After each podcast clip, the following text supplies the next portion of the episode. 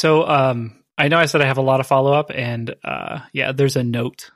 I mean, I guess there's going to be a lot of follow-up because we did 2 back-to-back episodes, so there's bound to be follow-up. Although all the follow-up I have is mostly about things that happened on my trip. Yeah, before we get into that, how was your trip? It was very nice. The wedding was good. The flying was terrible. Let's see. So a typical trip, huh? Well, there were many discoveries on this trip with Mira. So first one is when you have a very independent child, airplanes are particularly troublesome. And when at 18 months old, babies like to scream because it's fun, not for really any particular reason, just 'cause. So that was great. Well, that's okay. We all know that people understand you have a kid. Any parent will understand that. And hopefully we had an entire episode where you essentially admitted to the fact that you were looking at parents and judging them, and you are a parent. I was saying that hopefully people weren't like me and were less judgmental and understand the situation.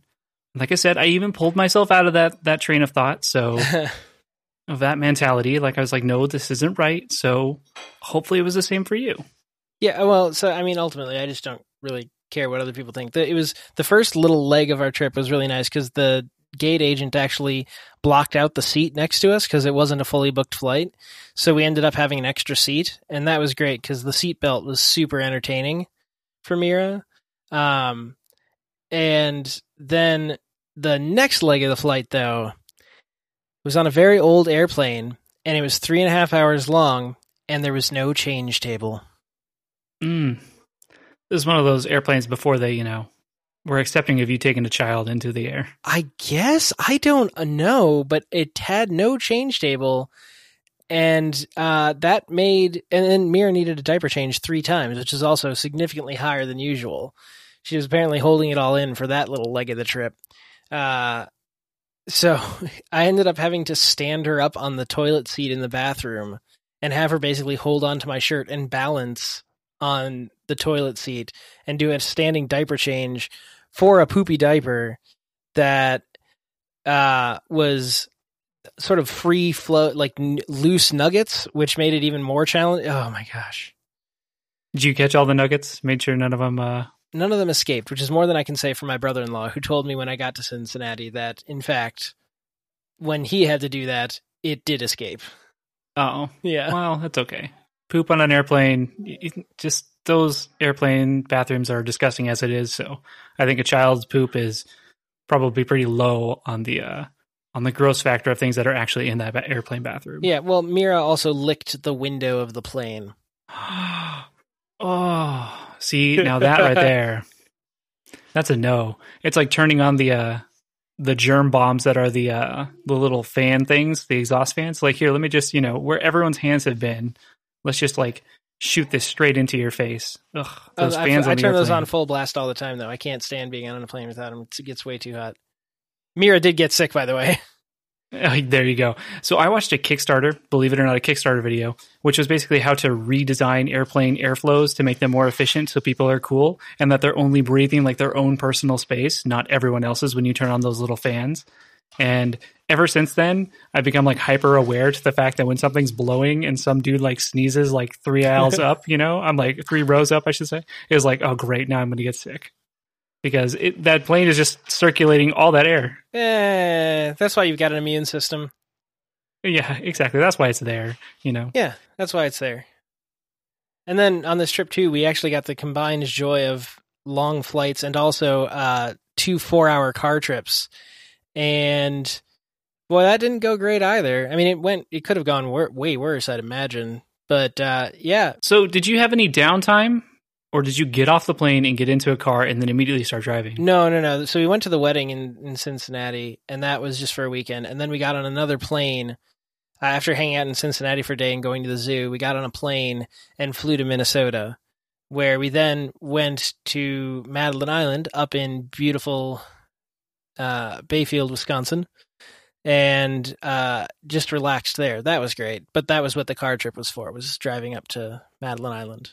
Okay, at least it wasn't like, the way I interpreted that was you flew in and then you immediately got in a car and drove for 4 hours. Oh, God. I would just fly somewhere else. Yeah, that's my point. I was like, well, I don't know. But I don't know how, far out or out into the boonies you needed to go. No, no. But so we had 4 total flights this trip and 2 four-hour car trips. So car trips, you said, was different, but less difficult? It's no more or less difficult. It's just different. I mean, it was easier to stop and pull over, but on the airplane, Mira could at least walk up and down in our row or walk across us. So she was able to move more, but also in a car, you're not really concerned with bothering other people. So that makes it a little less psychologically stressful. Yeah. I don't know. Maybe it was a little easier. Yeah. The car trips, I think just the ability to pull over on demand, unless you're on some time crunch, to say, okay, you know what, next stop, we're just going to get out and spend an hour, walking around and doing other stuff and then getting back in the car. You can at least do your own breaks, but yeah, in a plane, like you said, getting and running through, did you ask for the kids kit, by the way? Oh my gosh. I completely forgot. I mean, frankly, she wouldn't have sat still long enough to care. She's a little young. Yeah. There's no way she would have sat still long enough to care.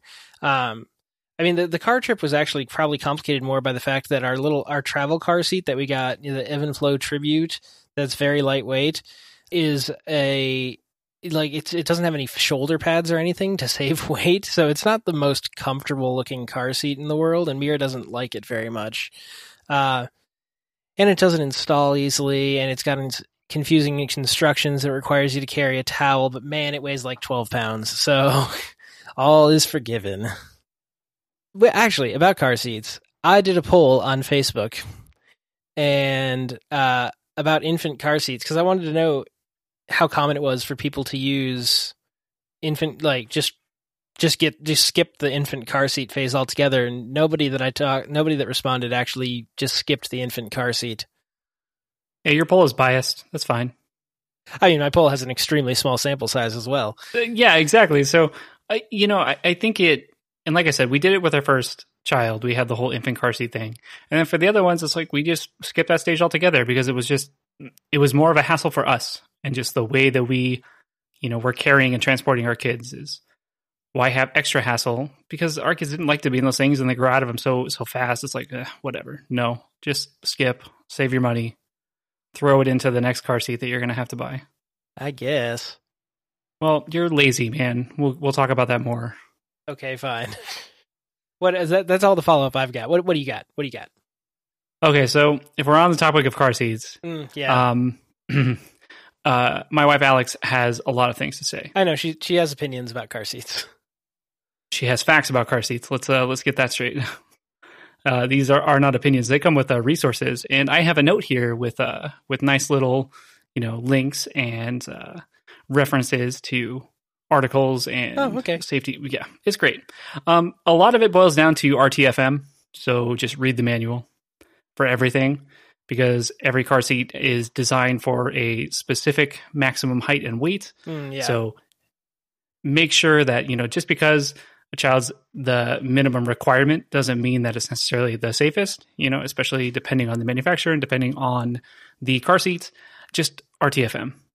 And same thing goes for angle placement. She was a little concerned about your towel usage. So if they do say use a towel and they're not as concerned about the angle or the type of material or the density of said towel, then sure, but... That's literally the manual. I'm not even joking. The manual says use a towel. Yeah. Did it tell you the angle and everything too? That was the other thing she was concerned about. Here's another fun fact that we discovered on the trip. There's a little sticker on the bottom that says, make sure arrow is parallel to ground. And then it has 2 arrows at either end of that statement, and this goes around the curve of the seat. I'll take a picture and put it in the show notes because I don't have one now. But essentially, it's got two arrows that point in different directions, so you can't ever make it parallel. Well, this whole time we're trying to figure out which one are you supposed to make parallel, which one are you supposed like how the heck is this supposed to be installed?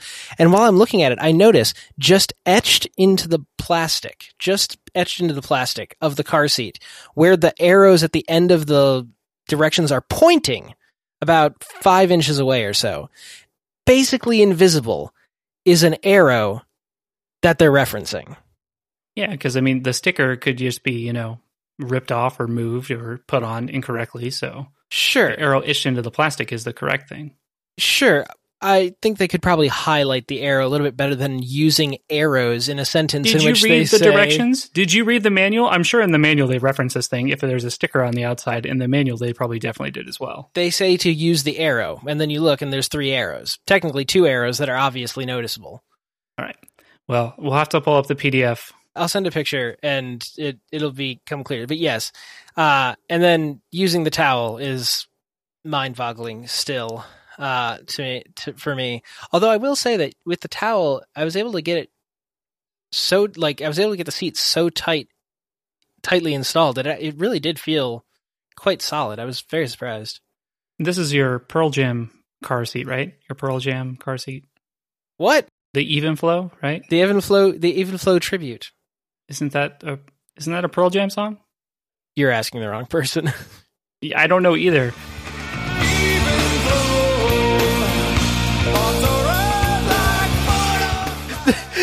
But you went there. You committed. I went there. That reminds me. This podcast brought to you by Pearl Jam. We don't know anything about them, but they used to be cool. They used to be, I think. We don't know for sure. The other thing is, going back to car seat stuff, man, I'm only halfway through this note. This is going to be crazy. Also, you know, any attachments that you add, like car seatbelt covers, you know, toys, that's a big no-no. Yeah, because... Yeah. Yeah, just don't do that. So she wanted to make sure that got called out. And then the other thing was don't go to a booster too soon. She said bone maturity. You know, she did a lot of research into that. And stay in a 5-point harness as long as possible. So just because kids are, you know, they meet all the requirements, you know, age is also a factor because bone maturity, you know, just making sure their bones are dense enough and can actually take that kind of an impact. And 5-point harnesses are definitely beneficial. For sure. I know we had those in all of our dune buggies because, you know, hey, didn't want to die. Not dying is good. Yeah. Let's see. The next one, just because they're old enough or tall enough or way enough for the next step doesn't mean their bones are. So that's one of the things that actually I'm concerned about with Mira is she's very tall for it. She's in like 85th or 90th percentile or something like that. And so she outgrew her infant seat sooner than expected. And then there's a maximum height for rear facing on the car seats that we have. And so we've been monitoring that for when we actually have to rotate around. It's still a bit off, but yeah, that's something that I was like, I'd like to have her rear facing as long as possible. Yeah, because it's supposed to be for 2 years. Right. 2 years minimum. And that's the law. That's the law in California, too. Yeah. Well, when Callie was born, it was only 1 year. So it's 2 years now. Yeah. So I mean, rear facing is just safer. It distributes impacts across the whole body as opposed to across some seat belts. I would love to see rear facing in a car. Trust me. So did you check your car seat? Check? Oh, for flying. Yes, we checked the car seat because we've got nowhere else to put it. When we do fly... Well, once we have a seat for Mira, we'll just bring it on the plane and install it. So the thing that Alex wanted to call out was if you have to check a car seat, like you absolutely have to, then the safest way to do so is in the original box, in the original packaging, because if you've ever seen how people throw luggage onto planes and treat luggage, or you've ever had something broken in your luggage, that's what they're doing to the car seat. So, you know, you're going through little mini fender benders if you want to think of it that way. Well, that's a good point. Yeah. Yeah, there can be hairline fractures that can occur in a car seat, basically compromising, let's say, the seat, especially since it's not strapped into, you know, the rest of the car. It's kind of more just out in the elements, which is not meant to be. Just like you said, if you have to do it in the original packaging. Yeah. And I mean, we didn't do it in the original packaging because that would be basically untenable largely. But we do have a car seat bag because, of course, we have to carry a towel with it. So you can throw that in there. You and your towel. Yeah. Don't leave home without it. I like the car seat bag, actually, because it's got some nice shoulder straps and things like that. So that's not bad. You know, we have to get to the airport. So we have to install the car seat in the lift, put mirror in car seat, get to airport, unload car seat, put car seat in back. Like there's, yeah. Like I said, you cost Lyft drivers a lot of money. Yeah. I remember. I tip well. That's good. And I'm also, despite the fact that this car seat is essentially impossible to install quickly, I've gotten pretty dang quick at it. Yeah. See, you're like a pro now. Yeah. Exactly. It just takes a couple times. And then once you have the ropes, it's fine. Okay. Next item. We're good. I think we're good. Yeah. Is that all the car seat thing? No, it's not all the car seat thing. Yeah, there's two more car seat things, which was check the latch limits. RTFM. Yeah. Yep. Yeah. Yeah. And the car seat weight has to be taken into account. That's as well. That's especially important in the Diono Radian, which weighs a bunch. Which weighs as much as a small sun. So it can't use latch for as long as a lot of other car seats. Right. And then she also had a tidbit to say, remember how I mentioned you were complaining about installing your car seat in a car, you know, and it was difficult because you're so tall. Right. I have to basically curl myself up, sit on the car seat and pull it tight. Yeah. She said if she can do it while 9 months pregnant in a truck, like not a big truck, but the back seat, like of a crew cab truck and then even after having a baby and putting car seats in my mom's car, little sedan, quit complaining. I mean, I wasn't competing.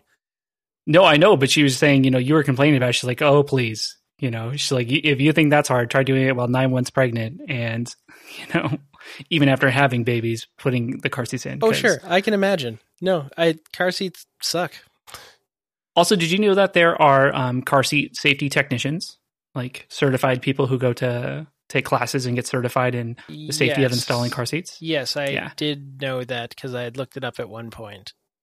Yeah. So she included a link to basically find one in your area. So if you're ever overwhelmed at all of the car seat craziness that happens and you want to see if your car seat is installed correctly, there's a website for finding like the certified people. And then she also mentioned there's a Facebook group where you can like just send in pictures and people will give you pointers and tips and tricks of getting your car seat installed properly and safely, because we all know those big steel metal death traps, which are actually getting safer every year, are still not very safe for little ones. Indeed. I think that's it, man. I think that's all the car seat stuff. Woo. All right. Well, and, you know, it's like she listened to the podcast and she's like, I have lots of things to say. I'm like, just write in a note and I'll go over it. And also look for the Car Seat Podcast as hosted by Alex. Coming soon to a podcast feed near you. Yeah, there you go. She can come on and do like a guest show for car seat questions. A Q&A. A Reddit Ask Me Anything. Oh, perfect. Or AMA in the biz. I need more karma for that, though. I don't think I have enough karma to start a subreddit. Aha. Uh-huh. She also mentioned, and you can tell this like follow-up section is dedicated to my wife because she's the one who, you know, has 90% of the follow-up. You have no independent follow-up thoughts? Dude, I am the casual dad, remember? Like, I just kind of sit back and let things happen and meh, whatever. So the other thing she said was when you were talking about your 3D ultrasound and the inner monologue or whatever dialogue that was happening with the technician and the baby, she was kind of like creeped out by that. That wasn't a 3D ultrasound, but yeah, it was kind of creepy. Yeah, she mentioned not kind of creepy, but like creepy AF. You know, she was. I may not have described it. I mean, it was. Hi, Mom and Dad. That part is creepy. Yes, that part that individual part right there was definitely weird. But it was mostly her talking as though she were the director of a photo shoot to the baby. I don't know. That makes it even worse. Does it help if it wasn't like a 3D ultrasound? It was just a nuchal translucency ultrasound, so it's just like the 2D one. I don't know if that helps. Well, that probably doesn't help. Then you're not even... no, it doesn't, because you're not even looking at, like... yeah. You're looking at the neck. Yeah. And the head. One part. And the baby waves. No, the baby...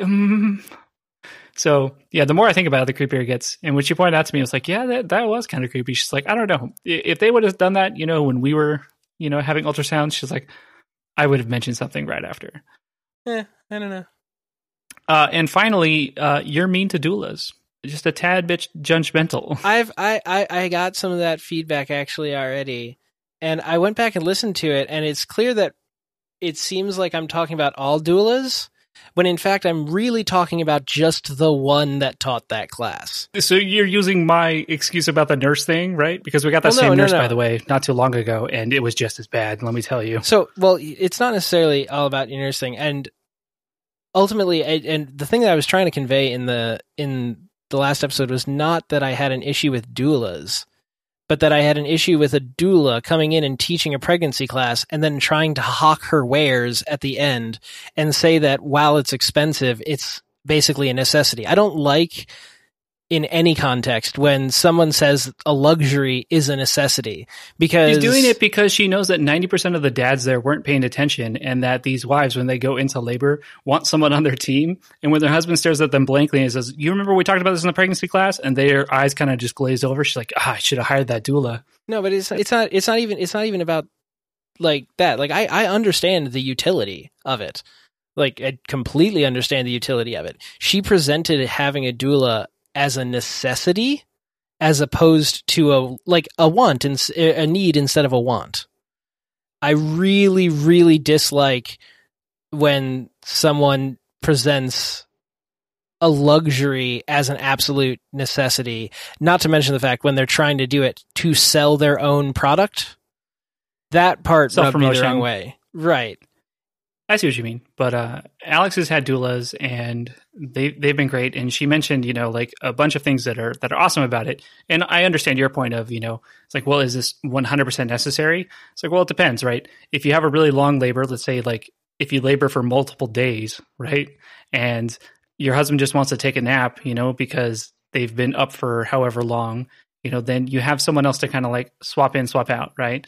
Like you can take turns or alleviate, you know, some things. But like you said, I understand from your aspect of, you know, saying it's a luxury and then having it be marketed as a necessity. So right. And that was the thing that definitely was the most troublesome to me, because I also, I really dislike, like, parenting culture in general has that flair to it, where a bunch of middle income and upper income people tell lower income people that they should be spending their money differently. And I really dislike that. Like, especially when back before I got the job that I have now and before I moved to California, when I was working retail, like if somebody had told me that I had to spend that it was, oh, you know, your wife, it's not a good birthing experience if you don't have a doula.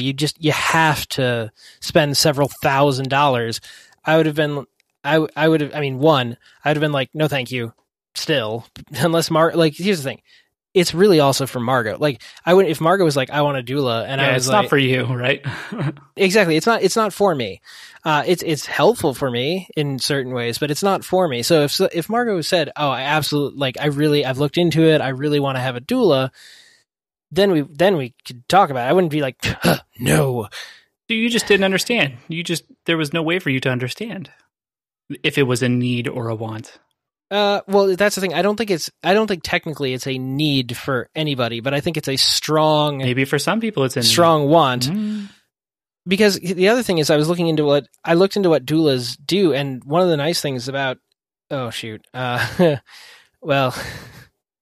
nice things about Kaiser is, oh no.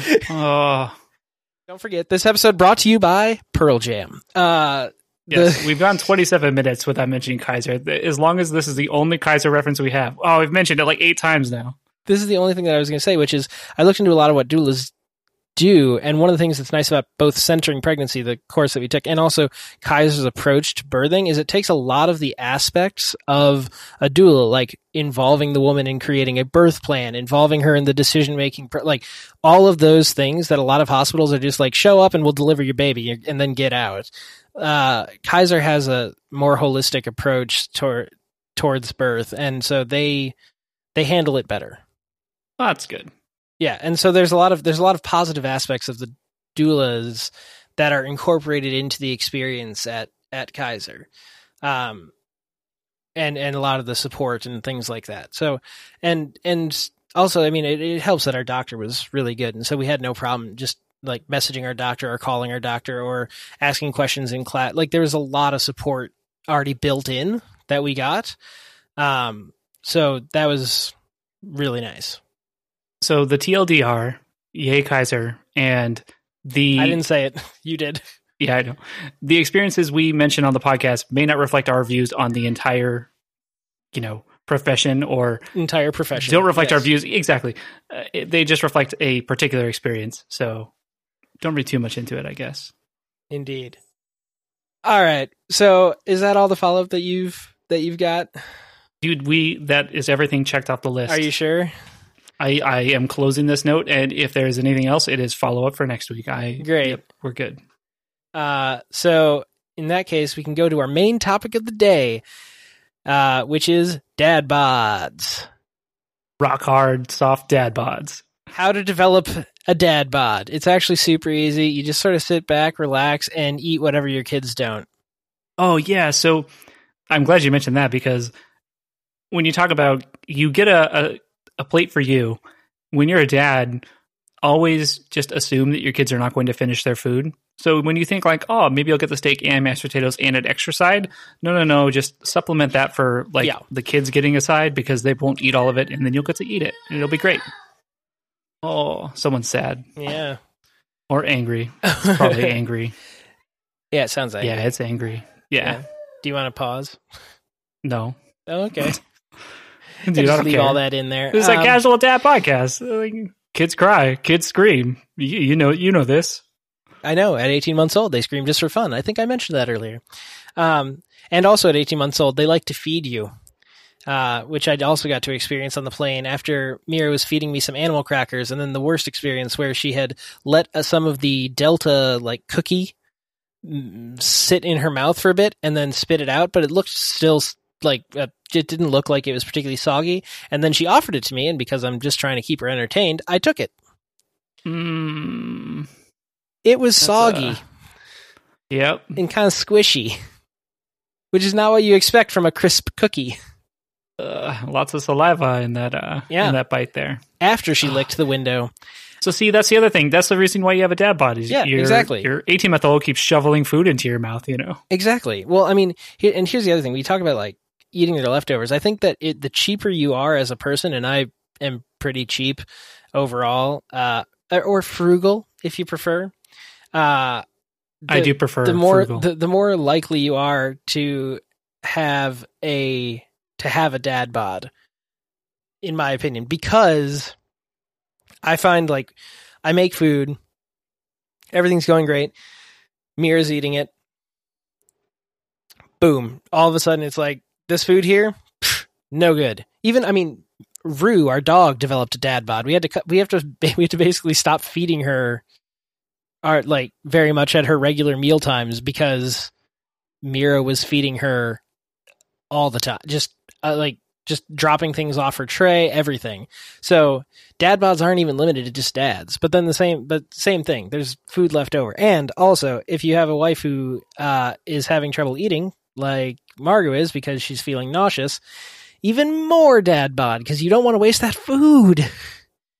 I paid I think that's the problem. 50 cents for that rice.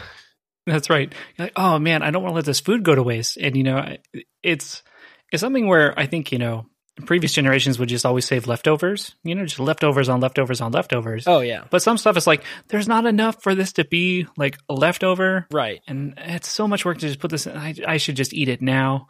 And, yeah. Oh, no, exactly. And especially if it was good, you know, like if it was a good dinner. Yeah, dang right. Yeah, I'm going to eat that whole thing.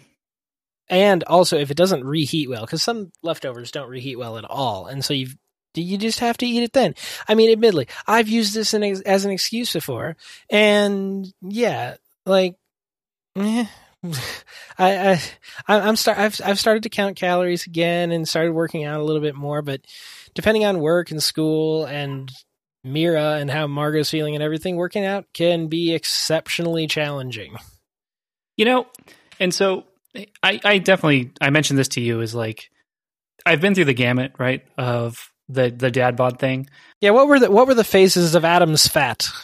Oh, you want to go through the phases? Yeah, let's hear the phases. Yeah, all right. The timeline of Adam's fat. So it all started. You remember I had my first job when I was 19, right? Right. So fairly young. And do you remember your metabolism and your body like fitness at 19? I mean, like, I was still a computer nerd who did theater, so it wasn't actually great. But it was better. Like the better comparison would be not necessarily my metabolism, which was probably approximately the same, maybe a little bit better. The main thing was just body parts not falling apart, like going for a bike ride and hurting my knee, for example. That didn't. I get that it. You're happen. Old, yeah. You're falling apart, yeah. Yeah. So, but I was. This was when I was biking like multiple hours every day. Like that's when I would ride BMX with my buddies. Like we'd just go out and we'd ride, you know, hey, I'm 19. I got no, throw on your van, right? Shoes, hop on your BMX bikes, grind those rails. Yep. Bunny listen hop, to some all the Pearl things. Jam. Stretching it. But yeah, there we go. So when I was 19, like I was in great shape, like probably, you know, the best shape I had been in. Maybe not necessarily like actual body composition, because I was eating a bunch of junk, you know, because at 19, like you can just shovel down food like there's no tomorrow and not really care about it. But that was the first child, and that's when I was actually in shape. And even through Alex's whole pregnancy, as she, she wouldn't have any like crazy cravings, but we would always go out to eat, you know, and we just wouldn't eat as healthy. We weren't as conscious about, you know, what we were eating. I still didn't like gain a bunch of weight. After that child though, that's when everything started, you know, coming on. Whereas like, yeah, all right, I'm not BMXing for, you know, multiple hours a day. Now I'm starting to kind of to gain that dad bod. And by the time we were, you know, getting ready to have our second child, I was in the worst shape of my life. Like 230 something pounds. Like, whoa, what? For me, it was, yeah, it was bad. So I was, worst shape of my life. Basically, I just did not care anymore. I didn't care about my fitness or what I was eating. I was just eating trash and never working out. And we bought our first house. You know, we had owned it for like a year at that time. And that was my bad phase with the second child. And then by the third child that we had, like I had started kind of getting back in shape. I was in a different place in my life, so I wasn't as stressed out. I wasn't, you know, kind of carrying all of that weight, which manifested into, you know, actual body weight. So I wasn't carrying all that around. So I was in better shape. And that was, let's see, how old is Ari now? So that was 5 years ago. And now I've lost like 45 pounds. I think nearing 50 at this point. Nice. So I'm like back into shape. Like now I feel like good about kind of where I'm at, and kind of started monitoring my diet more. So like I said, I've gone through the whole, I was a young dad, you know, not really caring. And then I went into a full-blown casual dad, where it's like, I went to the point where I was the peak casual, right? Where if I keep going like this, I will probably have a heart attack before I'm 45, you know? And having that realization is kind of like, all right, I got to start taking care of myself. So then you kind of take the baby steps. And now it's like, man, you know what? I don't feel great all the time. Like I want to get back into shape. I want to get back to where I was before I had kids, right? I guess this is like midlife crisis stuff, isn't it? Is this like the beginning signs of my midlife crisis? Because I don't know. Did you buy a convertible? No, I will never buy a convertible. You know this. So unpractical. Okay, sorry. Excuse me. Did you buy a small manual transmission pickup truck? Your version of a midlife crisis? When this truck dies, I will definitely be doing that. Let me just say that. So I guess I still have a couple more years, because this truck that I have now it's not showing any signs of kicking the bucket. But yeah, so now I'm kind of back there, but I can sympathize with where you're at, but I will say that knowing what I know now is like there's always time. Like you can always fit in half an hour, which is all it really takes. And even if you don't want to, it's just because, you know, you're out of shape, you know, you don't have the energy because your body's not ready for that. Well, so my question really is, I have so little time in my day in general. And you don't have half an hour? Not right now. Sometimes. You're recording this podcast. You could be using it to work out. Yeah. I'm stopped doing homework to record this podcast. So what you're saying is we should end the podcast and work out. Yeah. So, but I'm, it's more about energy levels and also mental health. Like, I try to work out each day a little bit, but is it easier when you have older kids who are able to take care of themselves, or is it harder? Have you seen, because you and I share activity, right? Like we kind of have that limited social aspect going on. So you see all of my workouts happen at 11 o'clock at night. Yeah, like, I know. I can't even stay up that late. Well, that's fine. Your kid goes to bed at what time?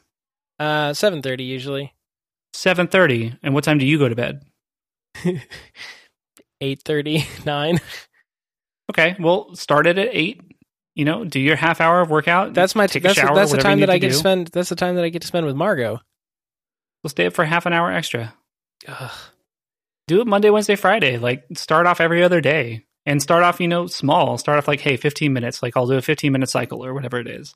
Just even 15 minutes. That's the other reason, because I did actually hurt my knee while riding a bike, and now I can't do the exercise that I want to do. You need like the old man swimming pool, you know? Like, yes, I need an infinite pool to go swimming in.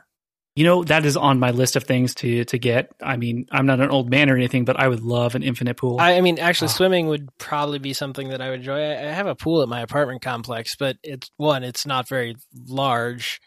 And two, they say it's solar heating, but I think what they mean by that is that it's not heated at all. And in fact, just heats up with the sun. So depending on time of year and time of day, the pool can be very, very cold.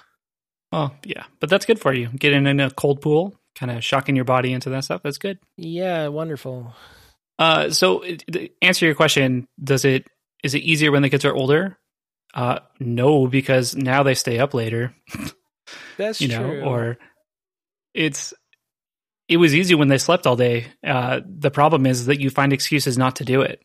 You know, it's like, oh, you know, kids asleep for a nap or whatever, so I have like 2 hours. And then you end up spending those 2 hours doing whatever when you could spend half an hour, let's say, doing just a workout, a simple workout, right? And it's just finding the time. Like, there's 24 hours in the day, right? And granted, you're not up for 24 hours, but I'm sure if you looked at it on a timing schedule, you could find a 30-minute chunk that you could tear out and replace with exercise. I mean, I used to take my lunch breaks to do that, but right now it's just... busy. Yeah, and I used to have to be the motivating factor for you. It's like, hey, let's go. Not let's always. Go. No, although sometimes you remind. When it's like 95 degrees outside, I'm pretty much, I'm done with that. That's when you just go walk in the parking garages. And that is actually what I've done. Yeah, I've definitely done that before. No question. There's always a way to do it. There's always a way to, you know, get in that little chunk of time.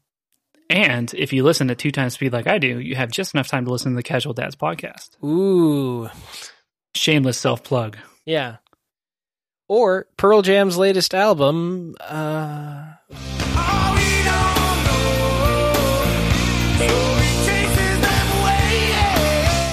So I do actually have another thing that I found interesting about the dad bod here. And that was that when I went, you know, Mira is now at an age where she likes to go swimming and things like that. And it may be because I have a kid, or it just may be because I don't actually give a crap anymore, but I didn't really care when I was at the swimming pool. Yeah, actually, maybe it is just because I'm older and now I don't care. I don't know. I didn't care about the fact that I'm out of shape. I was just like, yeah, here I am. I'm swimming with my daughter. There we go. Yeah, the poolside thing is, like I said, when you have kids, you're very selfless, right? So why would you be concerned about that? Anything I can do to make my kids have a good time, you know? Right. Yeah, I'm going to prioritize that over, you know, other dads fat shaming me, which fine. If you want to fat shame me for being a casual dad, like, go ahead. I mean, most dads that I know are in about the same shape as me or slightly better, but not like Adonises who work out continuously and are in the best shape of their lives. Right. And if anything, you know, it's like, I always treat it like if there is a dad that's in shape, it's kind of like motivation. It's like, hey, look, that guy's a dad. And, you know, I guess he found time to do stuff, right? Let's just be a motivator, right? It's like, but you have to be at that point in your life, right? Where you have to want to actually commit to getting rid of the casual dad bod. I'm comfortable with it. See, there you go. I just need to, visit you more. Yeah, I need to visit you more and walk more. I need to lose a few pounds for sure, but I'm not like obsessed with losing weight. I mean, I'm never going to be in great shape because between asthma and just the fact that my body has always been one of like a 70-year-old with joint pain and other BS, that I'm just not gonna I'm never going to be a super in shape person, and I'm okay with it. I think you can do it. I think we just need to get you that endless swimming pool. I mean, maybe that would that's nice and low impact. Yeah, a Kickstarter for the Casual Dad's endless swimming pool. Sure, I'm sure we'll get everybody to chip in. Maybe Pearl Jam can cover it. We just have to ship one to your house. Right? Yeah, yeah, because I have so much space in California for extra things.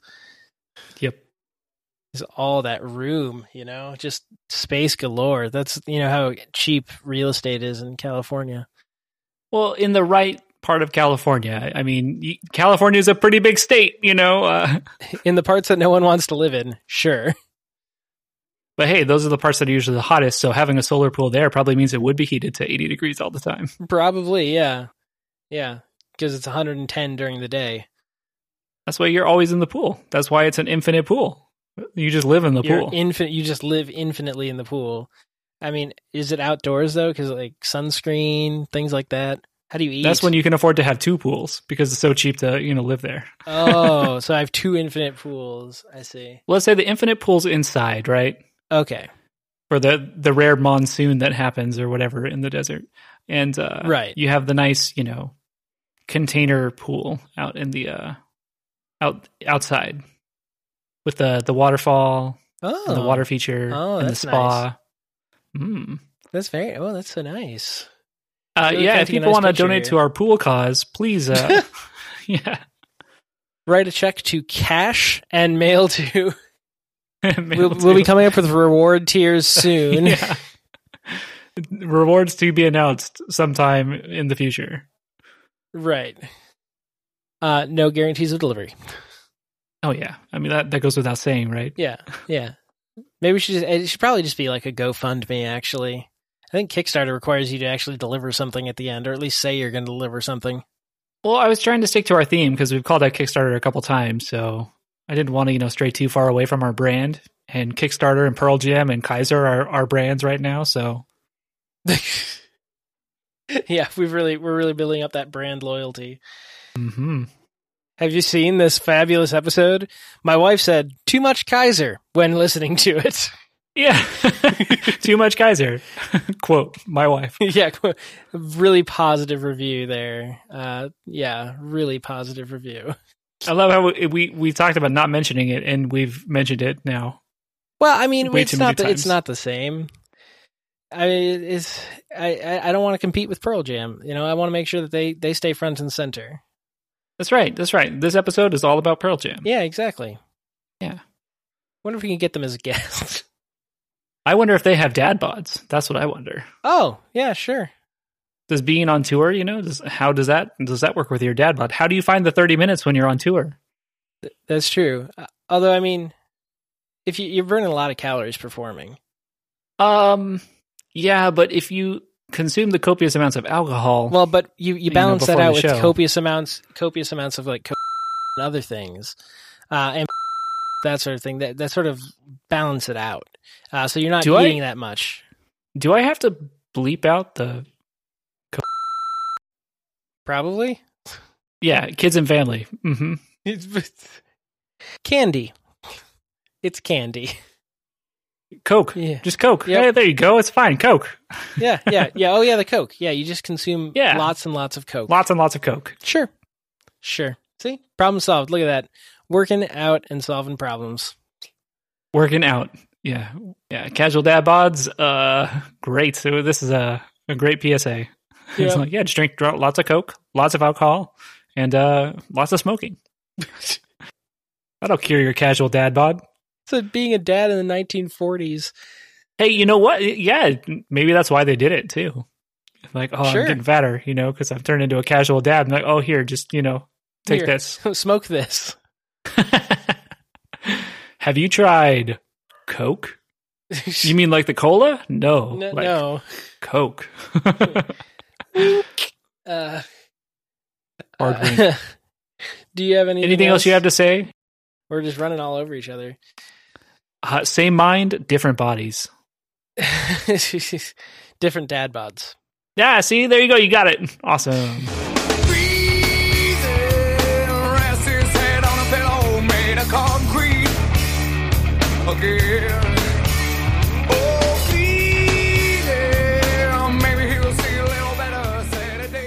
Are Pearl Jam still around? I don't even know. I don't know. I mean, they're sponsoring the show, so you'd think. It's 1990 to present. And they were in the Rock and Roll Hall of Fame. They're in the what? They were in the Rock and Roll Hall of Fame. Yeah, they are in the Rock and Roll Hall of Fame. 2017, last year. Yeah. First year of eligibility. Look at that.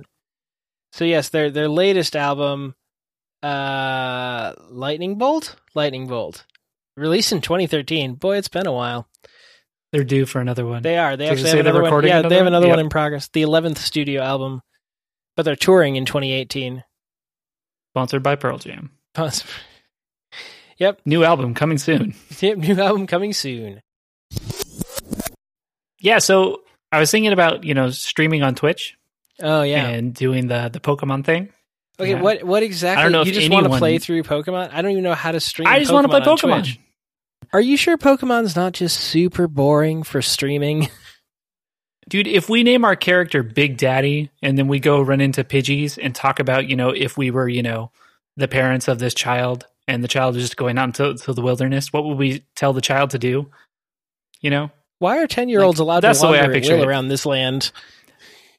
Then that's what we can talk about for 10 minutes while I'm playing the freaking game. Are you going to do like a Summer Games Done quick speed run of Pokemon? No. I want to do a casual play. A casual dad's let's play